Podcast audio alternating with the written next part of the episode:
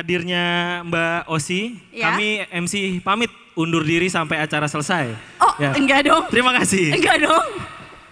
Nanti muncul lagi ya Bapak Coki dan Bapak Muslim ini. Boleh tepuk tangan buat Indra dan Himawan. Wow, wow, wow. Jadi tadi katanya tadi pagi ada yang stres, ada yang stres mau jadi MC katanya.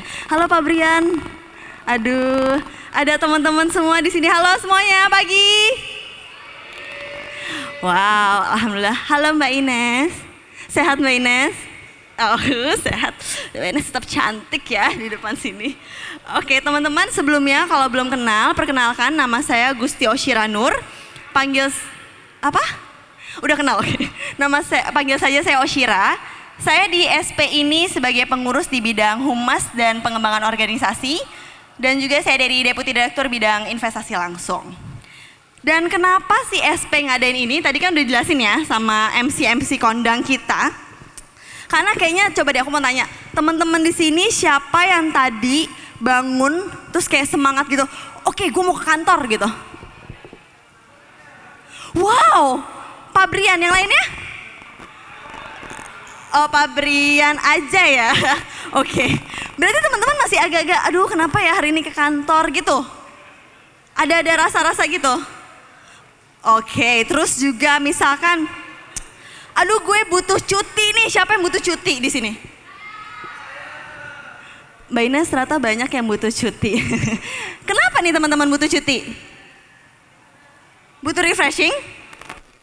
Stres? Mentalnya terganggu? Enggak ya? Mental terganggu? Mudah-mudahan enggak. Oke teman-teman, sebelum kita mulai acara hari ini, Halo, sebelum kita mulai talk show hari ini, saya mau bacakan dulu siapa sih siapa sosok psikolog dan influencer yang akan menjadi pembicara pada pagi hari ini. Beliau adalah Ines Kristanti, MPSI, psikolog, merupakan bagian dari rumah rumah konsultasi yang bernama Tiga Generasi. Dan Mbak Ines ini juga merupakan psikolog klinis dewasa yang eh, beliau ini sering sharing tentang edukasi kesehatan mental, hubungan hubungan yang sehat gitu dan seksualitas dan hubungan pekerjaan dan lain-lain. Wow, semangat ya, Pak. Dan beliau ini merupakan lulusan eh, terakhir merupakan lulusan dari Universitas Indonesia di psikologi klinis.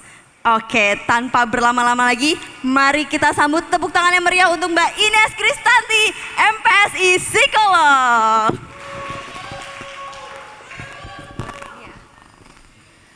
Uh, selamat pagi semuanya.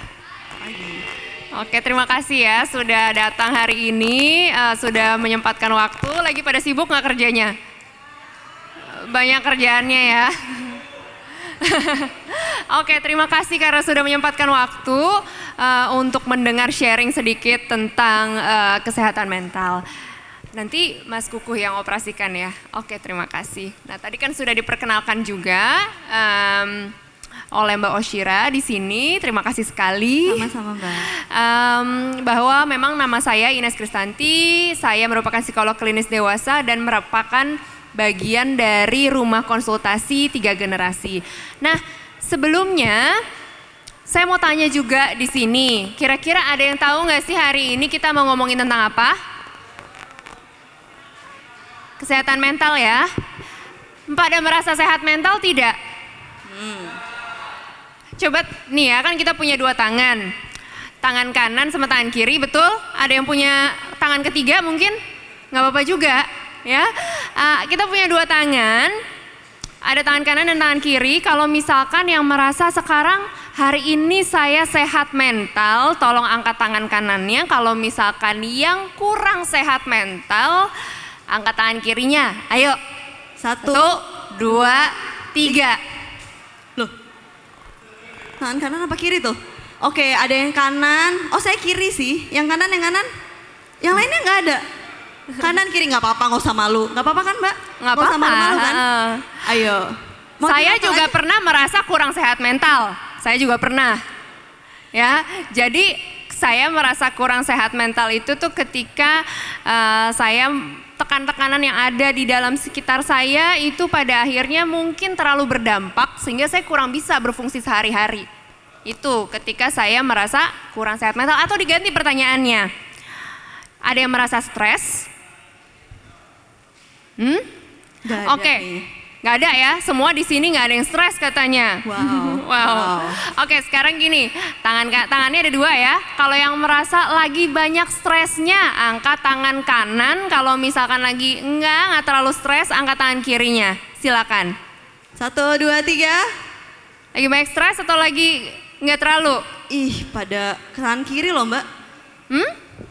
Nggak apa-apa. Ada yang kanan kiri, kadang kanan, kadang kiri. Kadang-kadang kanan kiri ya. Oh mungkin belum panas, it's okay, nggak apa-apa. Jadi itu hanya em, sekedar pengenalan karena kita mau ngomongin-ngomongin sehat mental, ngomongin tentang stres, seberapa sih orang eh, aware atau sadar terkait kondisinya mereka sendiri. Oh, gitu berarti sih. maaf Mbak, kalau berarti kalau teman-teman yang tadi belum tunjuk tangan, bisa jadi mereka sebenarnya nggak ngeh. Mungkin masih bingung. Stres apa enggak ya, gitu? Iya, mungkin Oh. masih malu-malu juga. Mungkin masih malu-malu. nggak apa-apa ya oke next nah pernah ada yang merasakan hal-hal seperti ini banyak deadline rekan kerja kurang bisa diajak bekerja sama tuntutan untuk bekerja dengan cepat terus katanya ada masalah dengan atasan ada hmm banyak? Banyak yang mengalami? Siapa yang pernah mengalami? Saya pernah. Siapa yang pernah mengalami? Salah satu aja. Nggak sebut yang mana. Salah, sa- salah satu aja nggak sebut yang mana. Kalau misalkan saya bilang mana yang ada masalah dengan atasan, kalau angkat tangan ntar diciriin, bener nggak? nggak apa-apa, salah satu aja. Ya, saya juga pernah merasakan hal-hal seperti ini, salah satunya atau lebih dari satu. Nah, ini adalah hal-hal yang cukup lumrah untuk kita eh, hadapi sehari-harinya. Mas Kuku, tolong. Nah, ini ada sesuatu yang menarik. Biasanya kan kalau orang dengar kata stres itu eh, seperti kata yang ditakutin, betul nggak? Saya nggak mau jadi orang stres katanya. Ya kan? Nah, ini tapi ada eh, satu TEDx dari Kelly McGonigal namanya. Judulnya adalah How to Make Stress Your Friend. Siapa yang mau berteman sama stres? Gak ada yang mau, soalnya ngapain mbak orang stres gak enak? Gitu ngapain kita temenin? Pas saya baca judul ini awalnya juga saya bingung. Hah kenapa stres itu dijadiin temen? Bukannya stres tuh justru ya dihindari. Nah abis itu saya baca lebih lanjut. Next mas. Ternyata kalau misalkan kita sering ngomongin, aduh saya lagi stres, gue stres, lo stres ya. Jangan-jangan konsep stres di kepala kita itu kurang sesuai sebenarnya. Mungkin saya mau tanya dulu sama audiens di sini. Kira-kira kalau menurut Mas dan Mbak, stres itu tuh apa sih? Ada yang mau jawab? Dapat hadiah nih kayaknya nih kalau jawab nih. pusing, deg-degan. Hmm. itu ciri-ciri ya. Em, stres itu stres itu banyak pikiran kali ya.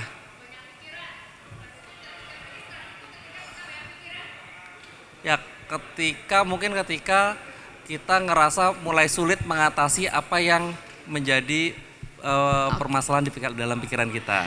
Stres itu katanya ketika kita mulai sulit untuk mengatasi apa yang ada di pikiran kita. Setuju nggak? Setuju? Ada yang punya pendapat lain mungkin? Makasih Pak. Ada yang punya pendapat lain? Enggak, saya nggak setuju. Oh dapat hadiah kalau kalau jawab. Oh hadiahnya apa tuh? Coba dikasih lihat Pak hadiahnya Pak. Oh bagus tuh katanya ada yang mau jawab lagi nggak? Stres itu apa sih? Atau setuju semua? Sama Bapak siapa? Brian, oke. Setuju semua sama Pak Brian? Setuju, oke. Makasih. Memang itu adalah konsep stres yang biasanya dipahami oleh orang-orang. Bahwa stres adalah ketika kita tidak bisa mengendalikan apa yang ada eh, di pikiran kita. Menurut orang-orang itu adalah stres. Tapi hari ini saya mau sharing mungkin sesuatu yang menurut kalian, oh masa sih bisa seperti itu? Saya mau bilang bahwa stres itu ada dua, bisa positif, bisa negatif. Tadi saya ngobrol sama Mbak Oshira, saya mau sharing, saya bilang tentang stres, bahwa stres itu bisa positif, bisa negatif. Terus kata Mbak Oshira, emang benar stres itu bisa positif? Gimana caranya? Gini loh, pemahaman tentang stres itu memang kadang-kadang awamnya itu mungkin kurang sesuai dengan yang definisi sebenarnya. Stres itu adalah tekanan dari lingkungan kita. Ketika ada tekanan, di situlah kita bisa bilang kita berada di bawah stres, betul? Stres itu tidak hanya ketika berada di dalam kondisi ekstrim saja, karena di setiap tahap hidup kita, kita akan menghadapi stres. Percaya nggak? Siapa yang pernah dapat promosi jabatan?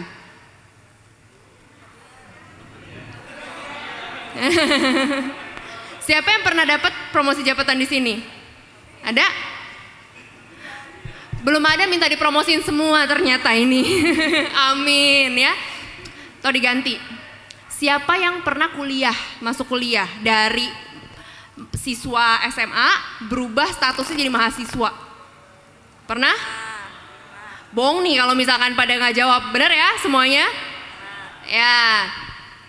Pernah kan? Merasa ada yang berubah nggak dari peran sebagai siswa terus jadi mahasiswa? Berubah. Ada. Di sini pernah nggak ada yang berubah juga perannya dari mahasiswa jadi pengangguran? Ada. Dari pengangguran jadi pekerja. Ada. Setiap ada perubahan peran kita mengalami apa yang namanya stres. Karena ada perubahan, ada tekanan, ada tuntutan baru di dalam lingkungan kita. Kamu keluar, nih sekarang Mas sama Mbak kalau pulang menghadapi jalanan ada kemacetan, itu stres bukan? Itu adalah salah satu sumber stres. Jadi benar nggak kalau saya bilang setiap hari itu kita menghadapi sumber stres? Betul nggak? Sekedar kunci lupa ditaruh di mana itu juga udah jadi sumber stres. Sekedar temen kurang bisa paham sama apa yang kita sampaikan, salah paham itu juga sudah menjadi sumber stres. Jadi memang stres itu tidak bisa dilihat sebagai sesuatu yang oh besar sekali. Stres itu tuh selalu ada. Jadi kalau misalkan kalian curhat sama temen, aduh gimana nih kepala gue pusing, gue nggak bisa tidur, terus temennya nyaranin, makanya lo jangan stres-stres, bener nggak? Bener nggak sarannya tuh? Salah, kenapa? Kenapa? Karena pasti stres itu sudah dialami. Ketika kita tidak mengalami stres, kita tidak hidup lagi. Kita berikan tepuk tangan dulu buat Mas. Karena kita tahu stres itu sebagai sesuatu yang konstan di dalam hidup kita, kita tidak bisa menghindari stres. Maka saran-saran seperti itu ya mungkin ya temennya nggak terlalu tahu juga nggak apa-apa dimaklumin ya. Tapi mungkin menjadi tidak realistis untuk dilakukan karena stres pasti selalu ada. Kabar baiknya, stres itu bisa dua, bisa jadi positif, bisa jadi negatif. Nah tadi kan udah tahu pemahaman tentang stres seperti apa. Bisa nggak kasih contoh? Stres yang positif tuh kayak apa sih? Coba dipikirin.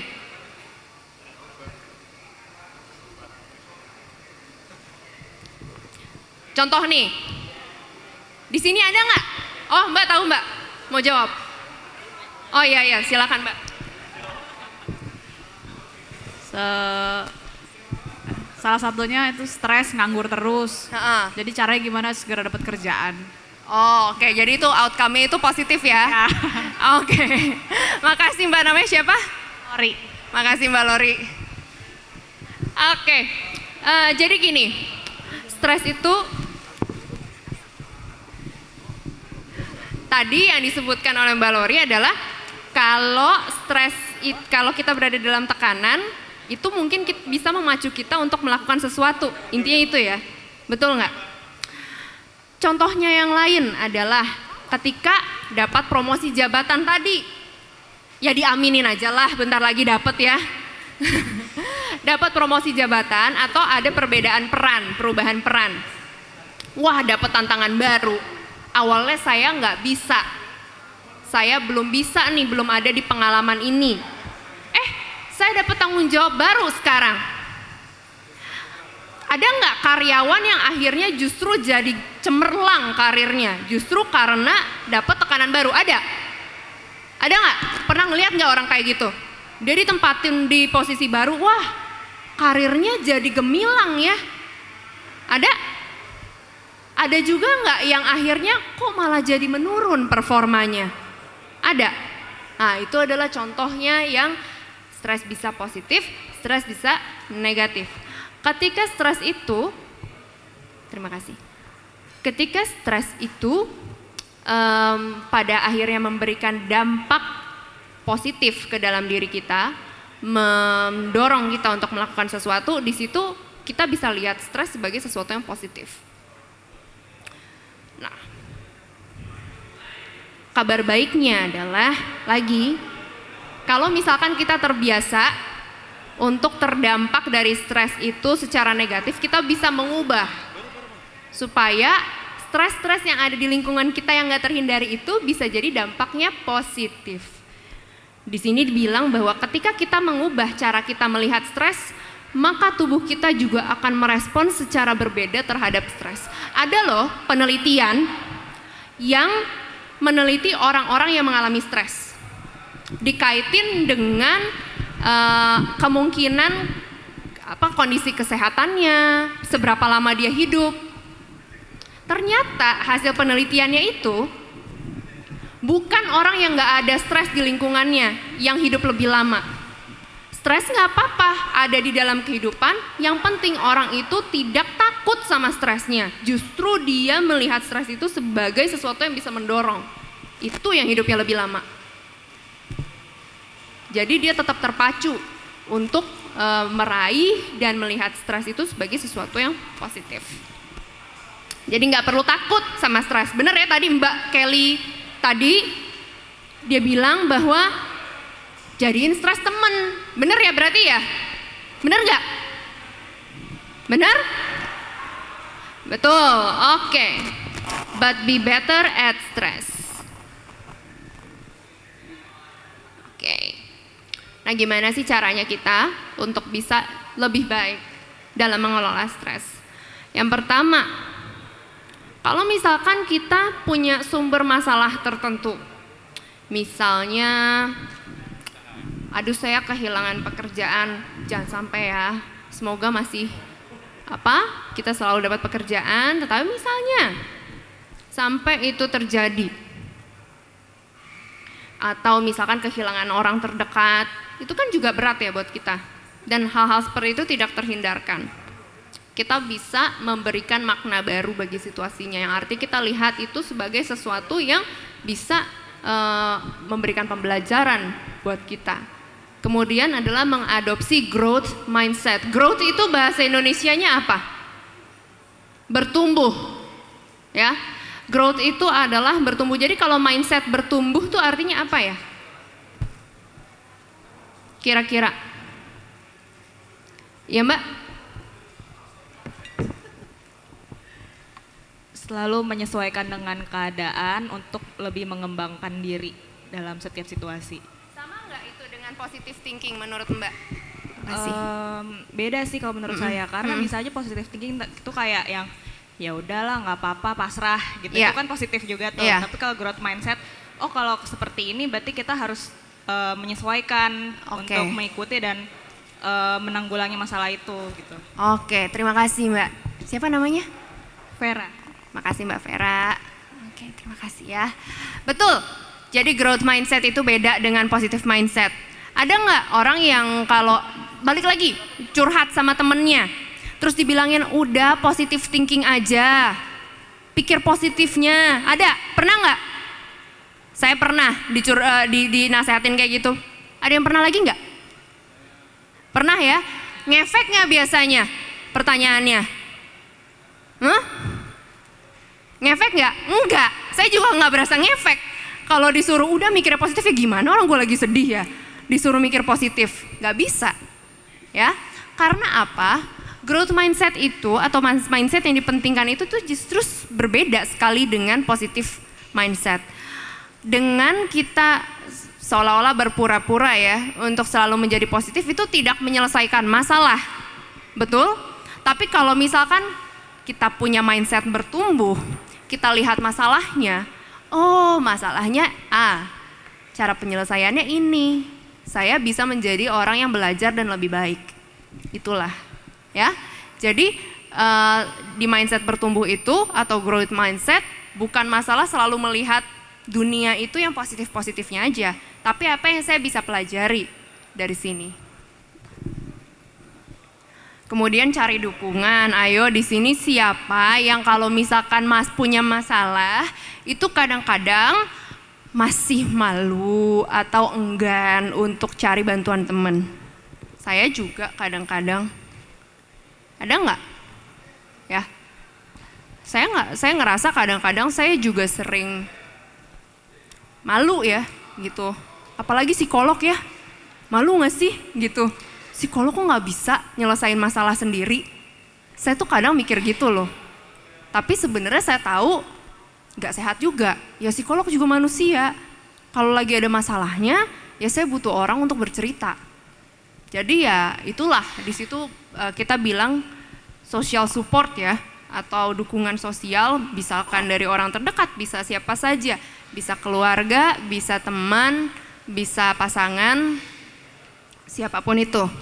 Cari dukungan. Kemudian praktikan mindfulness, nanti saya akan ajarkan bagaimana kita sedikit mempraktikkan tentang mindfulness ya. Saya akan juga jelaskan mindfulness itu apa. Kemudian pecahkan masalah besar ke dalam step-step kecil yang bisa kita lakukan dengan segera. Kadang-kadang tuh kita pengen jadi superhero. Kita pengen jadi pahlawan. Saya ingin menjadi pahlawan untuk nasib saya. Jadi kalau sekarang saya nggak happy sama kehidupan saya, saya pengen besok itu nasib saya udah berubah. Gimana ya caranya?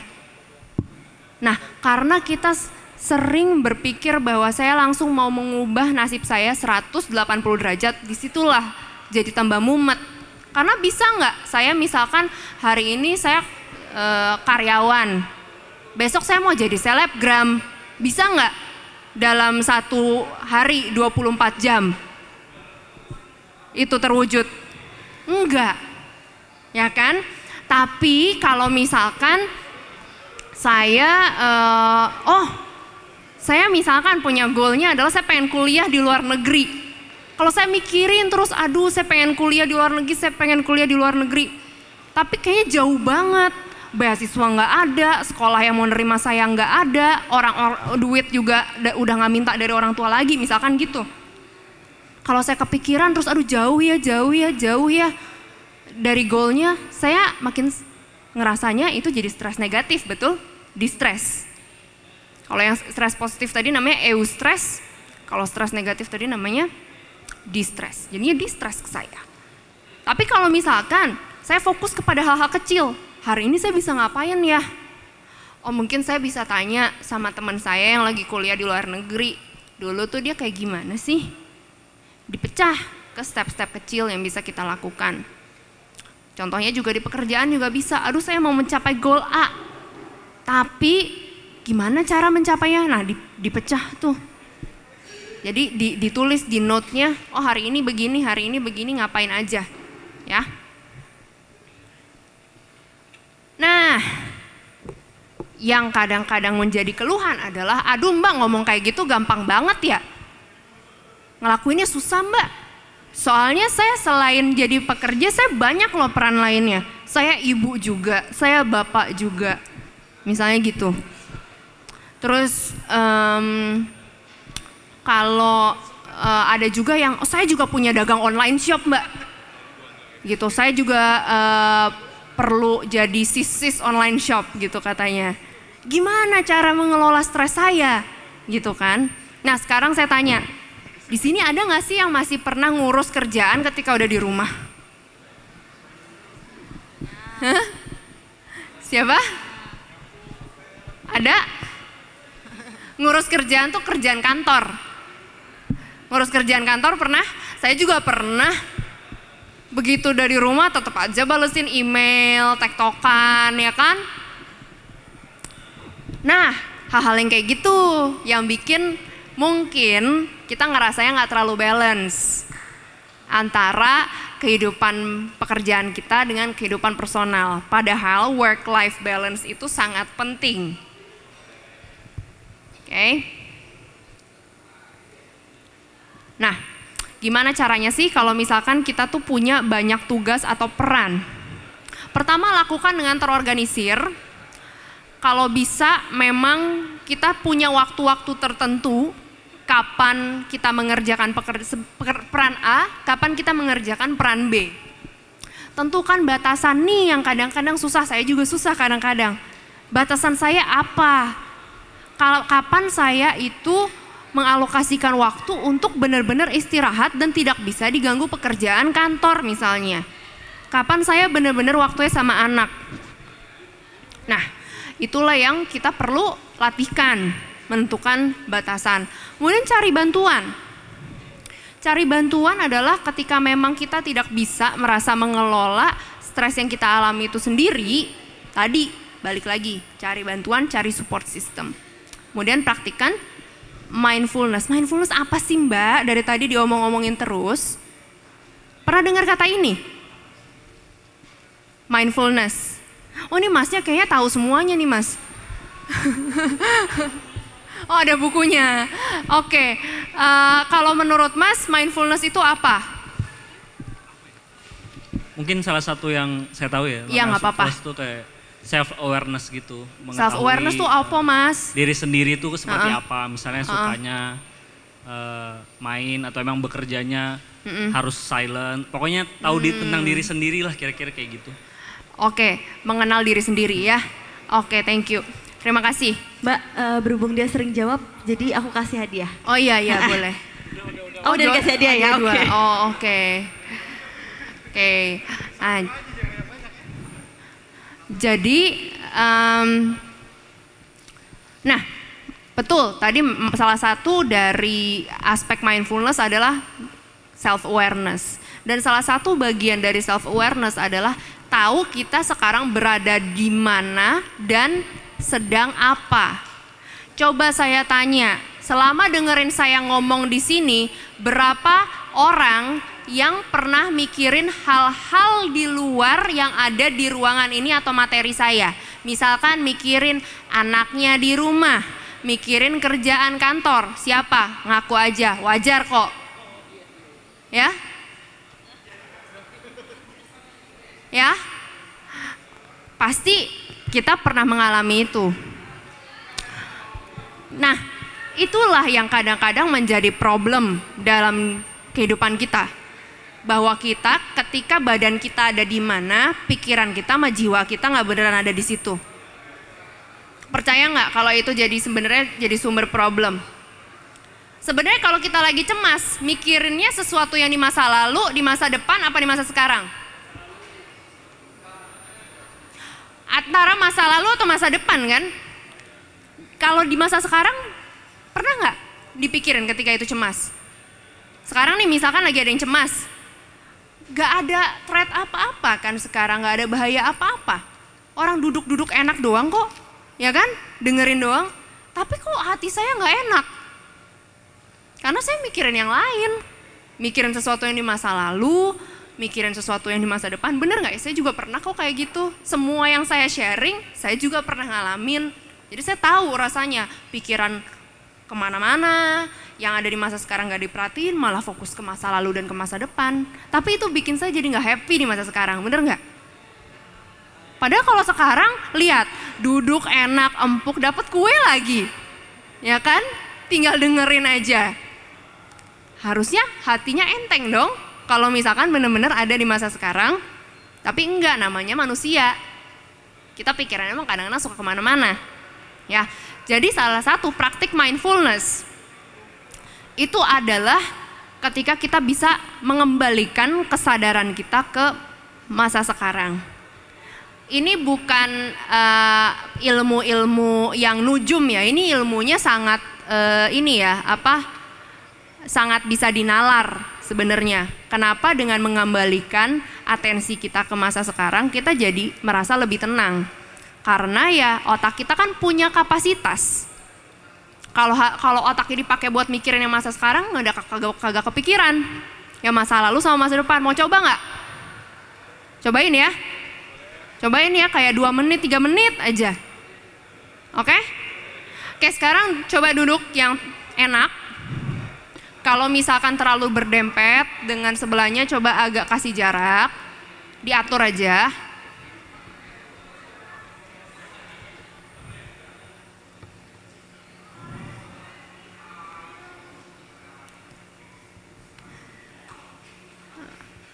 Oke.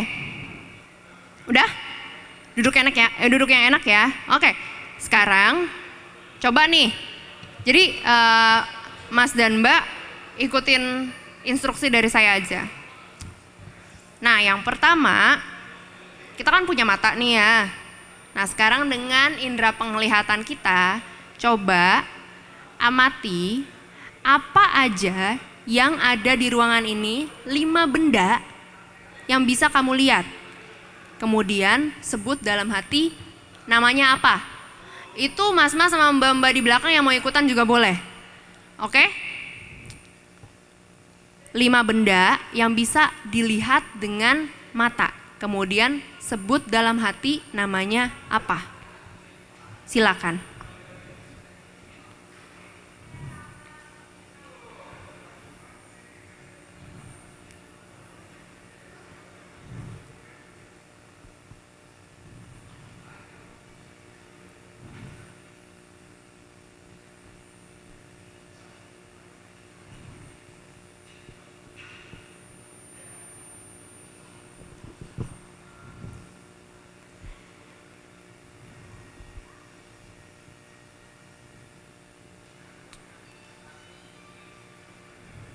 Sudah? Indra kita kan bukan cuma mata aja. Sekarang kita beralih ke indera berikutnya yaitu pendengaran. Ya. Jadi sekarang di dalam posisi yang sama tutup mata. Sekarang tutup mata semua. Tutup matanya. Kemudian coba amati lima suara yang bisa didengar Kemudian sebut dalam hati nama suaranya apa. Silakan.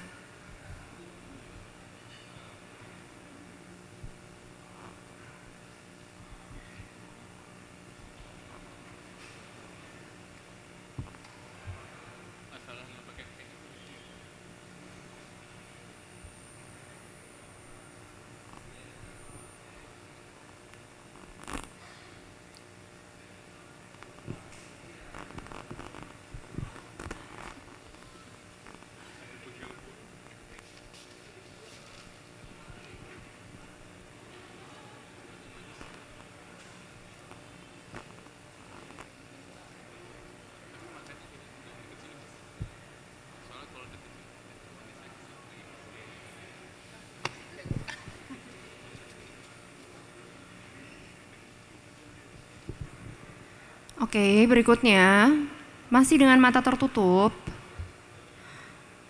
Kita beralih ke indera berikutnya yaitu indera perabaan.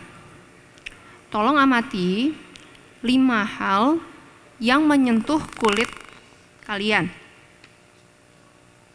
Kadang-kadang kita nggak suka nggak sadar. Ada mungkin jam tangan, ada pakaian. Ambil waktu untuk amati lima hal yang menyentuh kulit kalian dan sebut dalam hati nama bendanya apa. Silakan.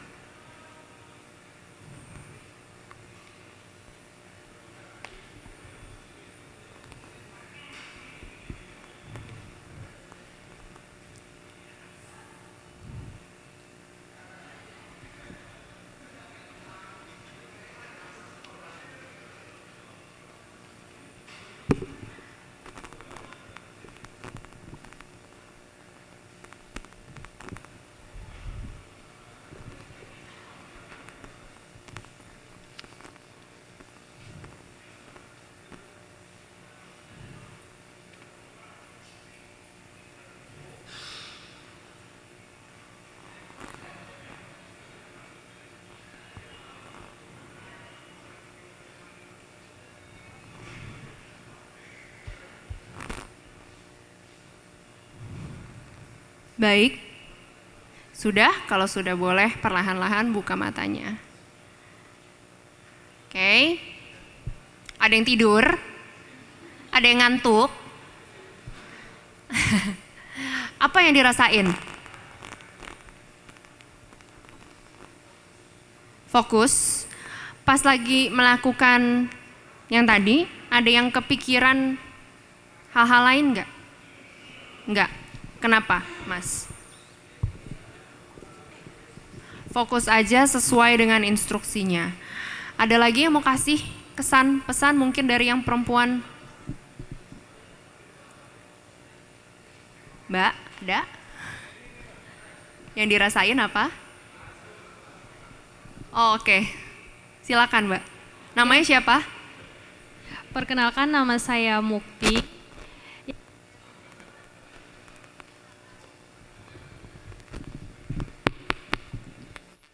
Yang saya rasakan saat mengikuti instruksi tadi, jika saya mengikuti instruksi itu dengan benar, saya fokus dan rasanya eh, nyaman dan lebih santai aja gitu. Oke, terima kasih Mbak Mukti. Oke, apa sih yang sebenarnya terjadi dengan tubuh kita? Tadi coba saya sedikit sedikit jelaskan. Jadi otak kita itu memang punya kapasitas. Jangan pikir otak kita tuh nggak punya batasannya. Dalam satu waktu itu bisa mikirin macam-macam hal. Ada batasannya. Sehingga kalau misal Halo, ya, thank you. Oke, makasih. Makasih. Jadi kalau misalkan kita memilih untuk menggunakan atensi kita untuk sesuatu yang ada di masa sekarang, itu akan membantu kita untuk tidak memikirkan hal yang lalu atau yang di masa akan datang. Gak perlu khawatir, tek- teknik ini tuh bukan teknik masuk ke dalam ketidaksadaran, enggak. Justru ini adalah teknik untuk supaya sadar bahwa kita lagi ada di mana, gitu. Jadi ini tekniknya sangat praktis, bisa dilakukan kalau kapan pun kita merasa kayaknya saya nggak benar-benar being present deh. Being present tuh ah- artinya benar-benar tubuh saya saya bawa ke mana, jiwa saya juga ada di sana. Yang kadang-kadang sering terjadi adalah kalau misalkan lagi ada masalah di rumah, kemudian saya mesti pergi ke kantor. Ya gimana nih orang saya lagi ada masalah di rumah ya saya pikirin terus. Atau sebaliknya, begitu ada masalah di kantor saya pulang ke rumah masih kepikiran. Coba pakai teknik ini. Itu bisa membantu setidaknya pada saat itu untuk fokus lagi. Gitu ya. Ada pertanyaan Mas? Oh enggak, oke.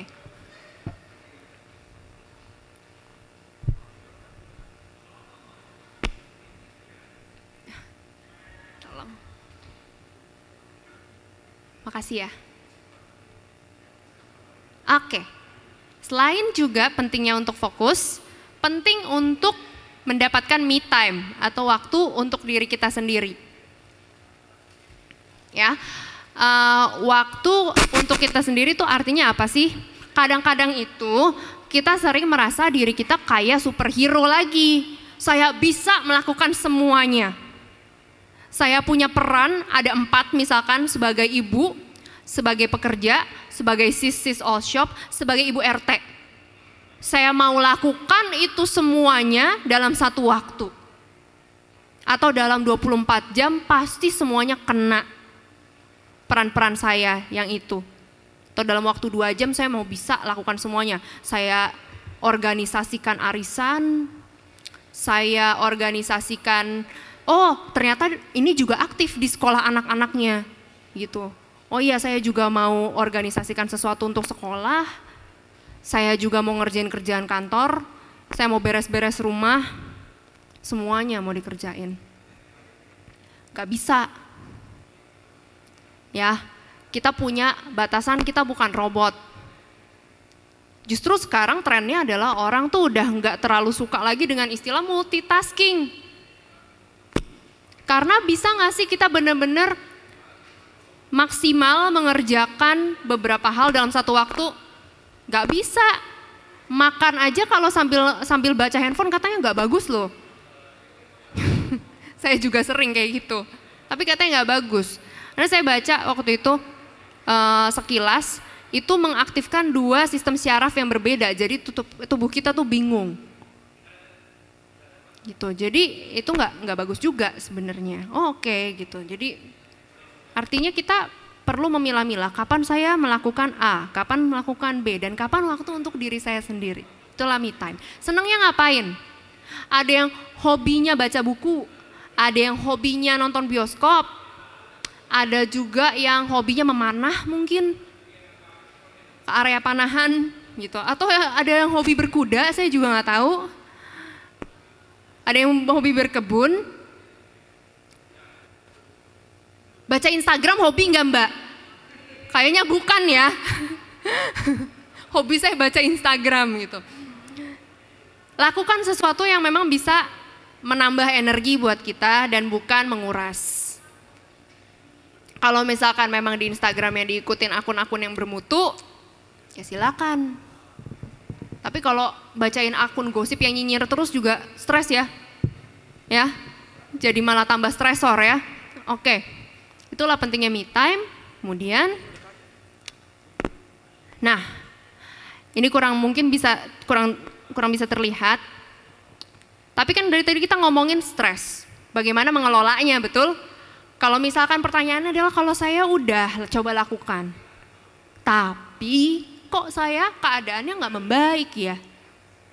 Kapan sih membutuhkan bantuan psikologis atau sebaiknya mencari? Yang pertama adalah ketika memang masalahmu sudah mengganggu keberfungsianmu sehari-hari. Artinya, balik lagi saya saya saya tes. Stres itu ada setiap hari enggak? Ada ya. Jadi pemahaman udah satu suara ya. Stres itu ada setiap hari. Tapi enggak semua stres mungkin akan mengganggu keberfungsian kita. Misalnya, macet di jalanan Ya ganggu sih mbak, tapi ya saya masih bisa pergi kerja kok, ada alternatifnya. Sehingga saya masih bisa manage itu.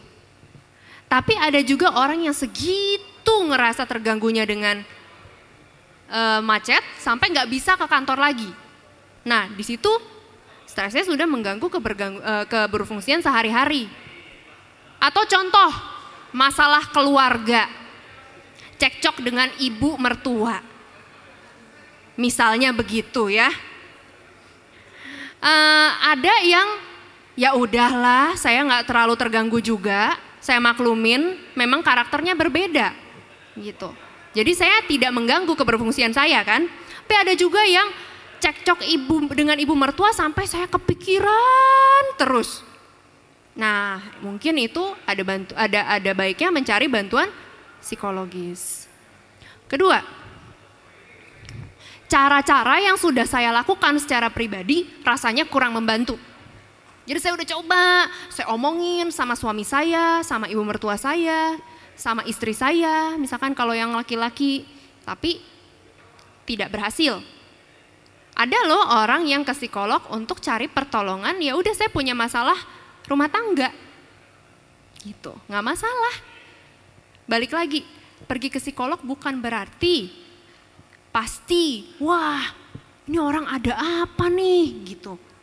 Kadang-kadang kan persepsinya begitu. Kalau pergi ke psikolog, wah ada yang salah banget sama saya kayaknya gitu. Nggak tahu apa tapi kayaknya kok image-nya kurang ya gitu. Ada yang mikirnya seperti itu, enggak. Sekarang juga ada yang eh, apa pergi ke psikolog, ya memang ngobrol masalahnya. Saya punya masalah sama istri saya, saya punya masalah sama atasan saya. Ada nggak diagnosa klinisnya? Belum tentu. Jadi orang yang datang ke psikolog belum tentu keluar dengan diagnosa, oh orangnya kena depresi atau eh, gangguan obsesif kompulsif, nggak selalu. Ada yang memang konseling terkait masalah, masalah pribadi yang sulit diselesaikan sendiri. Kalaupun sudah ada gangguan, ya nggak masalah juga, kan ditangani bareng-bareng. Justru itu yang penting. Jadi apa pun itu eh, kondisinya dapat diagnosa atau pemahaman masalah yang tepat, setidaknya penanganannya juga tepat. Gitu. Oke. Kemudian mulai menggunakan atau melakukan sesuatu secara berlebihan untuk meredakan gejala. Misalnya, ada yang stres main game terus. Ada? Begitu lagi s- banyak tekanan, saya main game sampai pagi. Besoknya, besoknya ke kantor, saya jadi nggak bisa kerja lagi, saya tambah stres, saya sambil tambah main game lagi. Siklusnya kayak gitu aja terus. Nah, artinya apa pun itu kalau kita udah di dalam tanda kutip pelariannya yang kita lakukan secara berlebihan sampai nggak sehat, itulah mungkin kita perlu bantuan. Kemudian yang keempat, nah ini orang-orang di sekitar saya mulai mengkhawatirkan kondisi saya. Dengerin temennya juga. Mungkin sebagai teman yang baik kita sadar, kok kayaknya ada yang berbeda ya sama kamu gitu. Kayaknya eh, setelah pindah kerja atau setelah nikah ada yang beda aja gitu. Nah mungkin kita bisa dengerin juga sebagai tanda buat kita. Mungkin saya butuh konsultasi. Ingat, saya ngerti pergi ke psikolog itu masih tabu. Tapi mental health itu sangat penting. Kalaupun memang ada eh, diagnosa psikologisnya atau ternyata memang hmm, ya udah ada masalah saja yang di, di, di- diselesaikan bersama-sama, it's okay.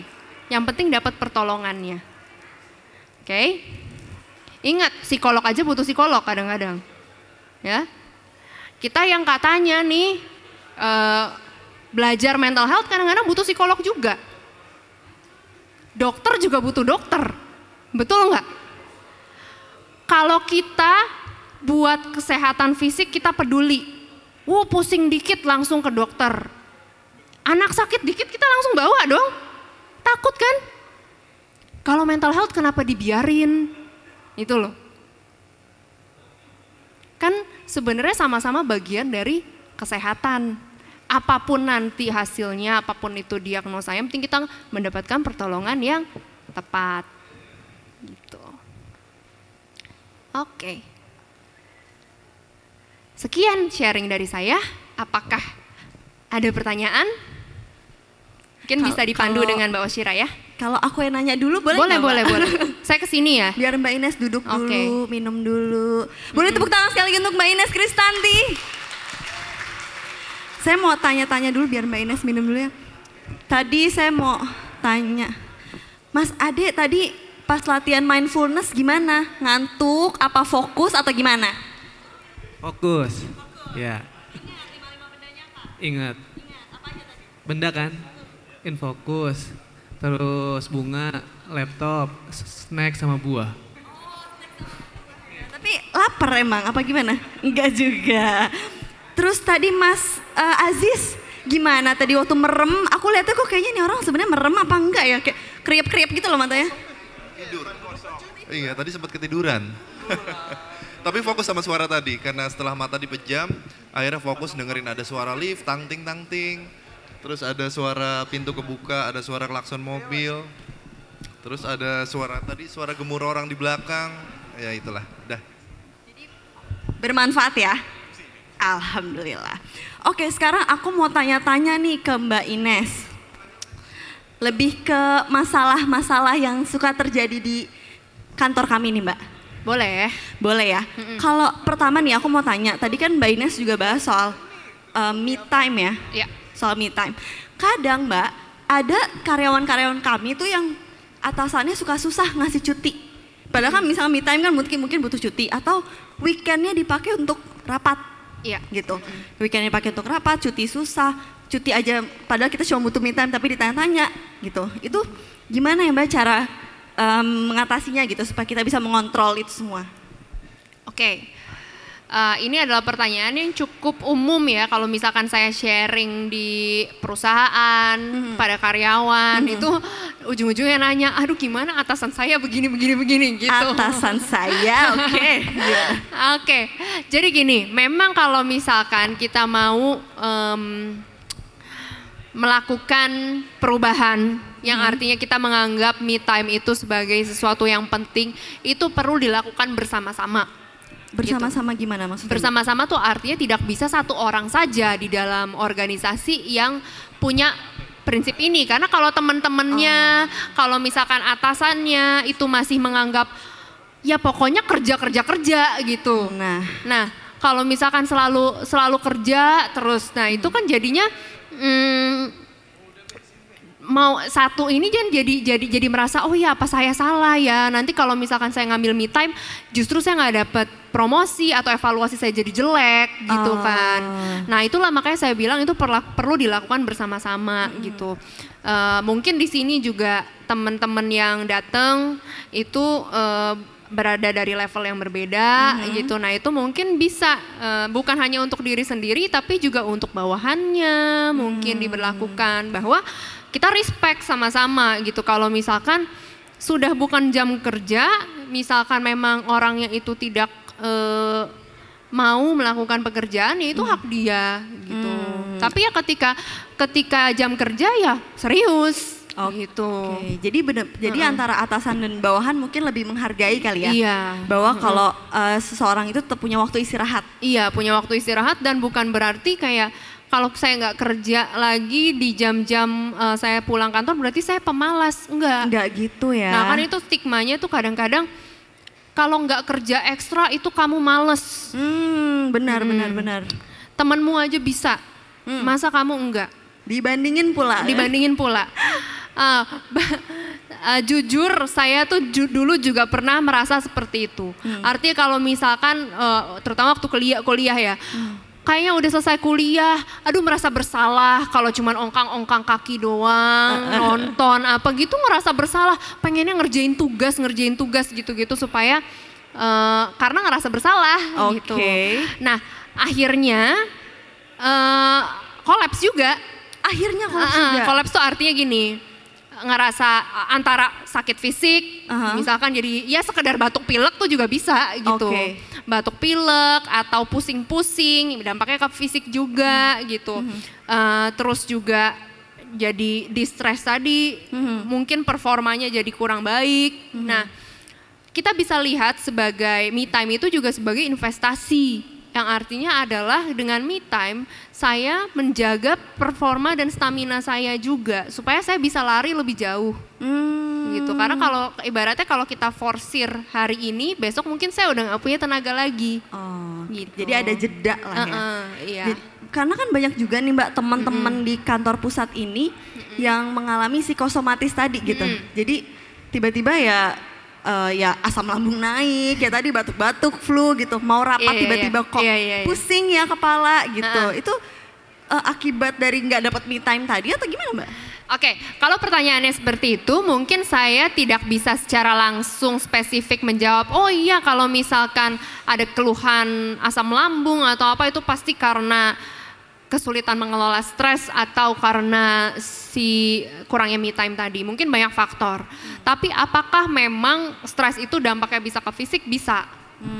Bisa eh, kayak asam lambung itu juga setahu saya dipengaruhi oleh stres gitu. Nah, salah satu caranya untuk bisa mengelola stres yaitu dengan me time tadi gitu. Kalau misalkan kita nggak mau ada rehatnya, ya ba- tubuh kita tuh bukan bukan mesin yang bisa dikerja disuruh kerja terus gitu. Butuh istirahatnya juga. Betul sekali. Jadi tubuh kita itu bukan mesin ya. Iya. Jadi teman-teman nanti kalau misalkan eh, kerja disuruh kerja terus ingat ingetin atasannya. Saya bukan mesin gitu. Saya butuh istirahat gitu ya, Mbak ya. Ya sama-sama ya. Eh, sama-sama. Jadi bawahannya juga mengingatkan atasan. Takutnya atasannya kerja mulu juga kan, Mbak? Betul. Betul. Dan ini kan kami di kantor pusat ini di Jakarta, Mbak, di Iya. ibu kota. Yang tadi Mbak juga udah sempat bahas kemacetan itu juga bisa menyebabkan stres gitu.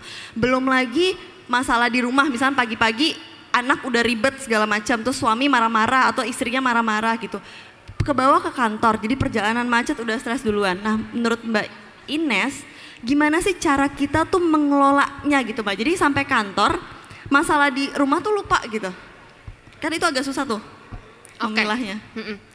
Memang kita tidak kita, kita perlu realistis ya bahwa ketika memang kita punya masalah di rumah, terus kita pergi ke kantor, tidak secara otomatis masalah kita di rumah itu akan menjadi selesai. Kita perlu menghadapi itu tuh nanti ketika memang udah nyampe rumah lagi. Tapi itu kuncinya itu dihadapi ketika memang saya sedang berada di rumah. Ya kan? Oke. Nah, jadi yang tadi saya praktekkan itu teknik mindfulness itu membantu kita juga untuk lebih aware. Saya tuh ada di mana dan tugas dan tanggung jawab hak saya di peran ini tuh apa. Oke. Heeh, jadi itu dengan kita aware bahwa oh ya sekarang saya di kantor, tidak ada lagi yang saya bisa lakukan untuk yang ada di rumah. Ya udah saya kembali ke present, salah satunya dengan teknik tadi, sehingga saya bisa setidaknya di kantor saya perform. Begitu balik ke rumah, mau ada di- dealing lagi dengan masalahnya, ya silahkan. Orang itu memang eh, porsinya untuk di rumah me- me- menyelesaikan masalah yang ada di rumah gitu loh. Atau kadang kan bisa kebalik ya. Iya. Masalah di kantor gitu kan ada- dengan kerjaan terus malah ke bawah ke rumah, marah ke anak dan segala macam Iya, gitu iya. ya. Jadi kadang-kadang tuh yang menjadi tantangan adalah peran kita kebalik-balik. Ketika Hmm. kita lagi di menjadi pekerja, kita kepikiran yang peran kita sebagai ibu atau bapak. Hmm. Ketika di rumah kita kepikiran peran kita sebagai pekerja. Hmm. Makanya itu being present, being mindful itu sangat penting. Oke, jadi benar-benar harus being present dan mindful ya. Iya. Mm-mm. Oke, benar juga sih. Dan aku gini Mbak, aku ada tertarik juga nih. Ada beberapa temenku di sini Iya. itu yang di tem apa bekerja di tempat yang sama, mengerjakan hal yang sama bertahun-tahun. Iya. Itu ada rasa jenuh kan pasti gitu. Heeh. nggak usah bertahun-tahun deh kadang misalnya kita setahun aja mengerjakan hal yang itu itu aja Iya. rutinitas aja kan kadang bosen ada Iya. jenuhnya menurut Mbak Ines gimana sih sebenarnya cara untuk supaya kita tuh tetap kerjanya tuh tet- tetap 100% Mm-mm. supaya si jenuhnya ini tuh kita hilangkan gitu mengatasi kejenuhannya Sebenarnya mungkin gini, terkadang eh, kita tuh terbiasa juga untuk menolak perasaan-perasaan yang tidak enak atau yang menurut kita tidak acceptable, kayak perasaan jenuh. Ketika perasaan jenuh itu datang, mungkin kita ngerasa, ayo dong jangan jenuh dong, ayo kita usir, jangan, nggak bagus, nggak bersyukur. Nah kadang-kadang tuh begitu tuh pikirannya. benar-benar Iya kan? Udah dapet pekerjaan, kalau ada perasaan jenuh, gak bersyukur kamu gitu. Karena udah enak-enak dapat pekerjaan, masih ngerasa jenuh. Gak boleh ngerasa begitu, gitu-gitu kan. Kadang-kadang kita bukan orang yang bilang kita sama diri kita sendiri, ya kan? Nah, balik lagi nih, tahu nggak apa yang membuat kita juga terkadang eh, merasa kurang tenang atau ada masalah? Itu ya karena kita menolak apa yang ada atau yang apa yang kita rasakan. Kayak kita nggak welcome sama perasaan-perasaan cemas, perasaan-perasaan jenuh. Kita karena mungkin kita terbiasa kali ya dari dulu di, di, di, dididiknya juga bilang dibilangnya tuh nggak boleh cemberut, harus senyum, harus bersyukur, eh, mulai selalu dengan senyuman gitu. Apa pun yang kita rasakan, padahal bisa kan kita ngerasa sedih, sedih betul. Kita ngerasa marah, kita ngerasa jenuh juga, and it's okay, nggak apa-apa. Perasaan itu tuh wajar, kayak tadi Mbak Shira bilang wajar itu muncul dan kita nggak perlu bermusuhan, berteman justru sama perasaannya. Kita me- tidak menyangkal bahwa perasaan itu ada, tapi bukan berarti kita tidak berbuat apa-apa juga. Gitu. Tapi th- the first step, step pertama adalah jangan disangkal. Gitu. Kalau misalkan kita udah bilang jangan jenuh, jangan jenuh, jangan jenuh, nggak selesai jenuhnya. Oke, jadi terima aja kalau memang jenuh gitu ya. Iya kita bilang, oh oke saya lagi ngerasa jenuh nih. Ya nggak masalah, saya lagi ngerasa jenuh, apa yang bisa saya lakukan ya? Gitu. Oh. Jadi eh, in the first place tuh tidak disangkal dulu. Oke, yang penting jangan denial gitu ya. Hmm, kalau Terima denial aja Ah, perasaan kalau apa pun. denial bakal susah. Mhm. Oke, oke. Sekarang aku mau lempar pertanyaan ke audiens ya Mbak ya, boleh ya? Ada siapa nih mau tanya-tanya ke Mbak Ines mau curhat, boleh? Oh, Masya Allah. Ukti, Ukti mau curhat Ukti? Silakan perkenalkan nama dari mana? Eh, saya Vivi dari bidang perencanaan strategis. Mhm. Em, pertanyaannya Mbak Ines eh, gini, terkadang kan stres itu bisa di drive ke mungkin karena kita misalnya punya ekspektasi terhadap pekerjaan kita, misalnya kita pengen ini tuh ya menyambung tadi mungkin ada pekerjaan yang kita sebenarnya udah jenuh melakukannya sehingga kita pengen menyelesaikannya tuh dengan segera dengan cepat gitu kan. Eh, kita punya ekspektasi terhadap pekerjaan kita tersebut, tapi terkadang environment kita tidak mendukung untuk misalnya eh, pekerjaan kita tersebut sesuai dengan ekspektasi kita gitu. Terkadang misalnya environment kan banyak macam-macam, misalnya dari atasan, kebijakan, sistem, rekan atau apa dan lain sebagainya. Tapi kan kita di posisi yang tidak dapat mengontrol itu semua gitu. Nah itu gimana kita bisa deal dengan kondisi seperti itu sih gitu. Jadi lebih ke faktor eksternalnya itu ya? Ya, Si bisa jadi karena stres itu kan nggak datang itu ya? dari internal doang kan, kadang dari eksternal juga. Oke. Gimana cara dealnya? Gimana how to deal with it gitu? Oke, makasih ya Mbak Vivi ya. Mbak Vivi, boleh langsung dijawab dulu Mbak? Oke, Eh, gini, salah satu betul salah satu yang bikin kita juga merasa tertekan adalah karena banyaknya ekspektasi yang kita taruhkan kepada diri kita sendiri sebenarnya. Nah, kalau ditanya bagaimana sih caranya? Kalau saya tanya nih balik ke Mbak Vivi atau ke Mas dan Mbak lainnya, kalau ada dua hal di dunia ini, yaitu lingkungan kita sama diri kita, mana yang ada di bawah kendali kita sebenarnya? Lingkungan atau diri kita sendiri? Hmm? Diri kita, betul? Tapi sering kali ekspektasi yang kita buat itu adalah ekspektasi terhadap lingkungan. Contoh, saya expect kalau mis- di akhir tahun ini saya dapat promo- pro- promosi. Yang ngasih promosi siapa? Lingkungan. Saya nggak bisa ngasih diri saya promosi, betul? Yang saya bisa, saya di- yang bisa dikasih oleh diri saya sendiri apa? Yang bisa dilakukan oleh diri saya sendiri apa? Misalnya, mengerjakan semua pekerjaan. Betul? Kemudian meningkatkan eh, oh bekerja dengan lebih teliti. Itu bisa. Kemudian memperkuat hubungan dengan rekan kerja. Itu juga bisa. Ya, itu bisa kita lakukan. Tapi kita nggak bisa tahu outcome-nya seperti apa. Karena dipromosi atau tidak itu lingkungan yang memberikan. Tidak berada di bawah kontrol kita. Yang sering bikin kita ngerasa tertekan adalah karena kita berharap pada sesuatu yang tidak bisa kita kontrol. Kalau misalkan kita ubah, sehing, bukan berarti tidak boleh punya goal ya. Punya goal boleh bagus. Tapi buat goalnya itu adalah terkait yang kita bisa kontrol. Jadi instead of bilang saya mau dipromosi bulan sekian, saya setiap hari bikin goal buat diri saya. Saya mau mengerjakan kerjaan tepat waktu. Saya mau datang tepat waktu. Itu goal-goal yang itu yang kita set untuk diri kita sendiri sehingga itu kan semua berada di dalam kontrol kita. Kita bisa tahu, kita bisa checklist. Kita nggak terbeban lagi. Yang penting kita sudah tahu bahwa eh, saya sudah melakukan yang memang menjadi porsi saya. Porsinya lingkungan, porsinya universe itu di luar kontrol saya. Gitu sih. Cukup menjawab kira-kira? Atau masih ada kebingungan? Masih masih mengganjal atau Masih gimana eh, Mbak masih Vivi? mengganjal? Sebenarnya masih mengganjal juga. Eh, Boleh, nggak apa-apa. berat kita punya pekerjaan gitu kan ya. Dan pasti kita pengennya pekerjaan ini pekerjaan kita selesai dan nggak ada hal yang andan atau menggantung gitu kan. Karena kan Iya. kalau misalnya hal ada pekerjaan-pekerjaan yang misalnya menggantung gitu kan Iya. karena kepikiran juga gitu mau move ke pekerjaan yang lain juga eh yang Iya. tadi kan belum selesai gitu.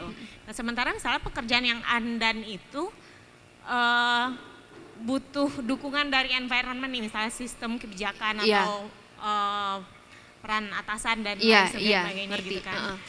Nah gimana sih misalnya kita mengontrol diri kita tuh eh, kita dengan dia emang ini tuh sebatas ini doang sementara Iya. ke depannya mau ngerjain yang lain juga tuh misalnya kayak aduh yang lain yang kemarin belum selesai ya gitu sampai bahkan kita tuh kayak ngerasa misalnya anxiety ketika ditanyain lagi tentang hal itu gitu misalnya kayak gitu Iya. sehingga muncul rasa anxiety itu sendiri Oke, thank you. Iya ngerti sih bahwa ketika memang bekerja itu namanya bekerja di bukan bekerja sendiri ya. Jadi pasti juga ada eh, porsi-porsi yang dilakukan oleh orang lain. Nah, balik lagi sih dengan mindset bahwa saya bikin goal untuk diri saya, keberhasilan saya, keberhargaan diri saya, atau bagaimana saya melihat diri saya itu ditentukan oleh yang saya lakukan saja gitu. Bukan dari dari orang lain. Karena yang kalau dari orang lain saya nggak bisa kontrol gitu. Sehingga kalau kita mau mengevaluasi diri kita evaluasilah berdasarkan apa yang saya lakukan. Betul bahwa eh, nggak semua pekerjaan itu akan akan em, bisa selesai seperti yang kita harapkan karena mungkin ada faktor-faktor eksternal. Tapi yang justru menjadi masalah adalah kalau kita mendefinisikan keberhasilan diri kita, penghargaan diri kita berdasarkan sesuatu yang kita tidak bisa kontrol. Sebenarnya se- merasa cemas, aduh gimana nih ya, kepikiran, ya nggak masalah juga gitu. Kadang-kadang kan memang ada, ya aduh gimana nih ditanyain sama orang, ya wajar kalau ngerasa cemas, tertekan balik lagi kita tidak menyangkal kan apa yang kita rasakan. Tapi jangan sampai itu menjadi tolak ukur kita dalam mengukur saya tuh keberhasilannya bagaimana. Saya melihat diri saya tuh tidak diukur dari sana karena ya saya tahu ada faktor-faktor eksternal lain itu juga yang bisa mempengaruhi. Jadi selama memang ada cemas-cemas sedikit tapi sebenarnya itu tidak me- mengganggu atau eh, mempengaruhi cara kita melihat diri kita dan kita tetap bisa tahu oh ya udah saya sudah lakukan yang saya laku yang saya bisa lakukan dan itu sudah bagus. Walaupun mungkin nggak bisa maksimal banget tapi ya itu udah baik gitu. Sehingga kita bisa move on gitu untuk ke uh, baik ke pekerjaan lainnya atau dengan hidup kita sendiri. Karena nggak enak kan ngerasa nggak mampu ngerasa nggak nggak nggak berdaya gitu ya. Karena yang paling penting juga buat kesehatan mental adalah ketika kita tahu kita berdaya untuk sesuatu yang ada di bawah kendali kita jadi eh, tentukan dan definisikan porsi kita masing-masing di situlah salah satu kunci pentingnya juga untuk kita bisa sehat secara psikologis. Oke. Oke. Mungkin kadang kita perlu bodoh amat kali ya dengan dengan hal-hal yang halah faktor eksternal yang yaudah yang penting kita menghargai diri kita dan kita tahu porsi kita di mana gitu kali ya Mbak. Oke, terima kasih Mbak Vivi, Mbak Ines. Ada lagi nggak teman-teman yang mau tanya? Boleh loh. Siapa? Oh, boleh Mbak berdiri. Perkenalkan dulu namanya dari Depdir mana? Halo, selamat siang. Nama saya Mala dari Depdir MRI. Eh, ada yang ingin saya tanyakan adalah eh, kadang kan memang beberapa orang ada yang mudah healing stres dan ada juga yang sangat mudah, sangat susah untuk menghealing stres. Nah, yang ingin jadi concernnya adalah jika nih saya sebagai orang yang mudah healing stres, namun ada teman yang sangat susah sekali nih, dikit-dikit jadi terlalu runyam jadi lebih menggembar-gemburkan masalah dia naik ngomong cerita ke teman satu ke yang lain apakah stres itu akan menular kalau menurut saya kalau dengan mendengar eh, masalahnya terus jadi sedikit kok kayak stres juga ya padahal kita nggak ada masalah nih yang bikin kita jadi stres yang pertama yang kedua bagaimana cara kita untuk meredam stres teman kita di sekitar. Jadi setidaknya kita bisa membantu teman itu menghilangkan stres dan kitanya juga sendiri dampaknya ke kita juga nggak ikutan stres. Terima kasih. Oke, terima kasih Mbak Mala. Boleh tepuk tangan dong untuk Mbak Mala. Mungkin satu Mungkin satu lagi kali ya Mbak. Aku udah catat sih biar. Oke, ada satu lagi, boleh ya? Satu pertanyaan lagi. Yang mau tanya tentang kesehatan mental? Mumpung ada Mbak Ines di sini, wah mantap. Boleh Mas kenalin diri, nama dari Depdir mana? Uh, pertanyaannya selamat apa? siang buat kita semua. Jadi perkenalkan nama saya John Sirait dari Deputi Pengembangan Teknologi Informasi. Jadi saya ingin menanyakan perihal lingkungan kerja, keter- keterkaitan antara lingkungan kerja dan kesehatan mental seperti itu. Jadi zaman sekarang itu banyak company atau perusahaan yang membuat karyawannya senyaman mungkin untuk menghindari stres ini ya. Jadi contohnya membuat kayak startup-startup sekarang itu membuat lingkungan kerja seperti posisi kita saat ini. Jadi kita sambil tidur-tiduran bisa kerja seperti itu.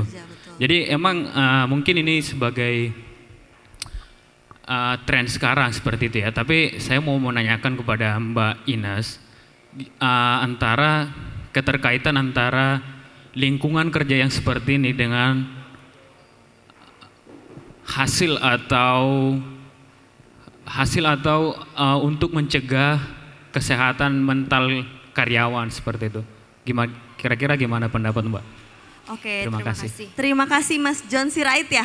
Oke, boleh tepuk tangan lah buat Mas John Sirait ini.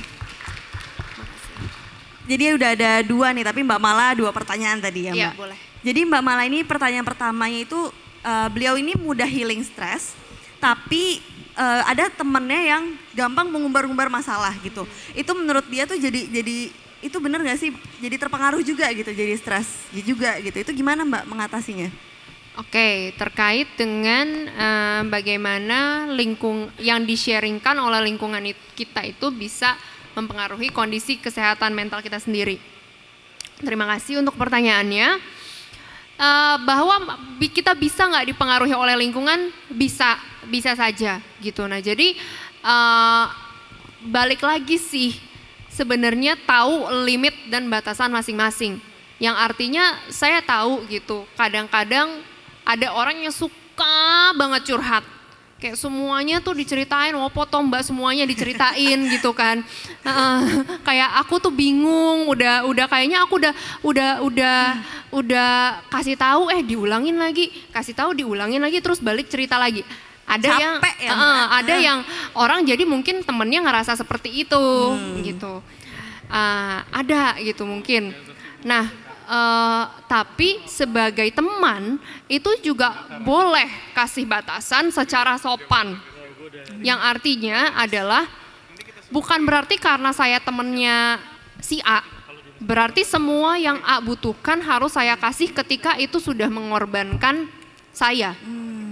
Gitu. Saya sebagai teman kan judulnya sebagai support system atau sistem yang mendukung. Kalau saya sendiri ngerasa nggak oke, gimana toh saya mau dukung? Iya, ya kan?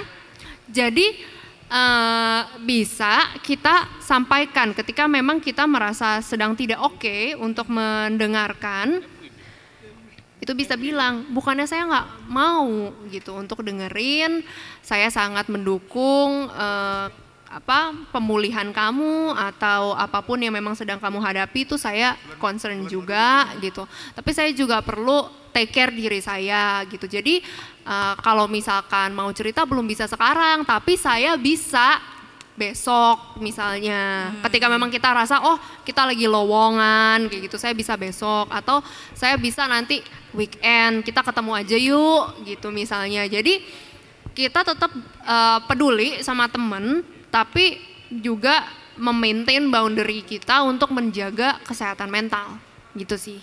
Oke, jadi kesehatan mental kitanya pun tetap harus terjaga. Iya. Lalu yang eh, berikutnya Mbak Mala ini tanya, oh tadi sebenarnya udah hampir menjawab ya karena pertanyaan keduanya gimana sih cara meredam stresnya si orang-orang sekitar kita itu? Mungkin lebih ke toxic people gitu kali ya? kita nggak akan bisa mem- men- mengubah bagaimana cara orang itu melihat masalahnya. Kita bisa dukung, tapi balik lagi itu kan nggak di dalam kendali kita untuk supaya membuat orang itu menjadi tidak distres lagi atau apa pun itu. Itu di luar kendali kita. Jadi yang terkadang juga nih membuat kita juga merasa challenging atau tertantang adalah ketika kita berusaha untuk eh, mengubah sesuatu yang kita nggak bisa ubah. Oh, Atau oke. kita kayak eh, membebankan kepada diri kita sendiri sesuatu yang bukan jadi tanggung jawab kita. Oke. Balik lagi, support system.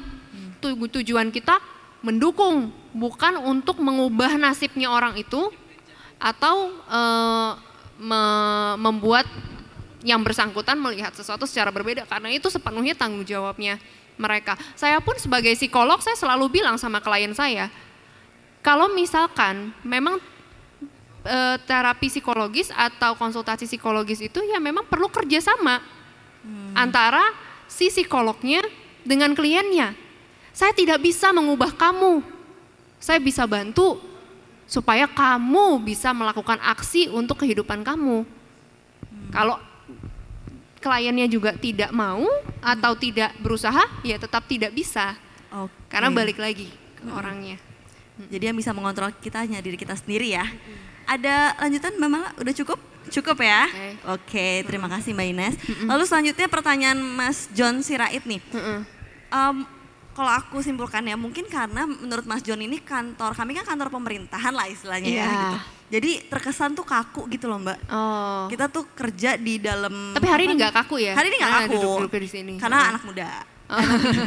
Termasuk Pak Brian, anak muda. jadi karena kita tuh jadi kerjanya di dalam kubikel misalnya kayak gitu. Iya. Terus banyak berkas segala macam. Iya. Itu kan makanya Mas John ini pengen tahu itu keterkaitan keterkaitannya antara lingkungan kerja, kondisi ke- lingkungan kerja dengan kesehatan mental kita gitu kan. Ini Oke. ngaruh nggak sih Mbak sebenarnya? Oke, saya ngerti kalau yang dicontohkan oleh Mas John itu mungkin ada ya startup-startup kan gayanya mungkin beda, desain kantornya pun yang paling kelihatan mungkin sama kita desain kantornya juga juga, udah berbeda gitu ya. Sebenarnya sih kalau ditanya tentang efektivitas atau bagaimana, mungkin saya perlu mengacu kepada penelitian dan saya juga belum baca gitu. Apakah memang dengan desain kantor yang berbeda itu bisa mempengaruhi tingkat distres karyawannya atau tidak gitu. Jujur saya memang belum baca penelitiannya seperti apa. Tapi mungkin kalau misalkan saya bisa komentar sedikit adalah eh, terkait desain kantor itu atau eh, bentuk kubikel atau bagai ada beanbag atau enggak itu kan sebenarnya lebih merefleksikan value dari si eh, perusahaannya itu sendiri.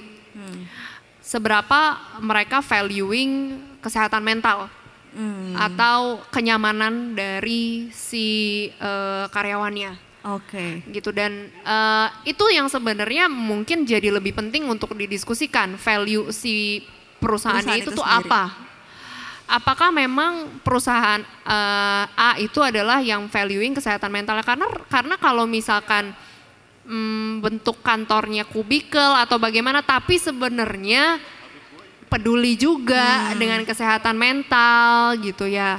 Mungkin juga tetap ada benefit yang bisa dirasakan oleh karyawannya gitu. Jadi lebih ke value-nya sih. Sebenarnya di dalam perusahaannya ini tuh nafasnya apakah memang dia eh, peduli nggak nih sama kesehatan mentalnya? Karena itu juga mungkin bisa terefleksikan di kebijakan-kebijakan perusahaannya dan i- dan dan praktik-praktik yang terjadi di perusahaannya juga. Apakah memang let's say eh, karyawan itu memiliki ruang yang cukup untuk punya kehidupan pribadi?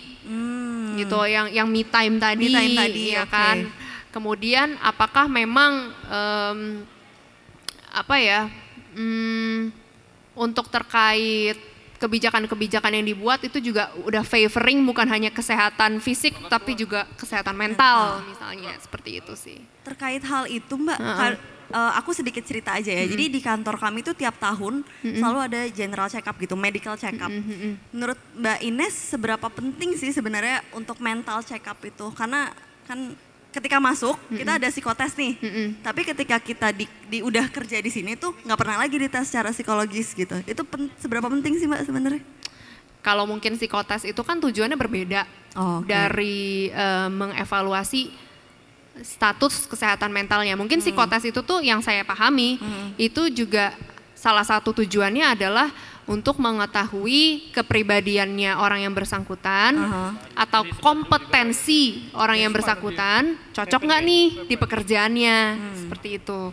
Tapi memang untuk general eh, condition of med- eh, mental health-nya belum tentu ada juga termasuk karena psikotes tujuannya beda-beda. Oh beda-beda, oke. Iya.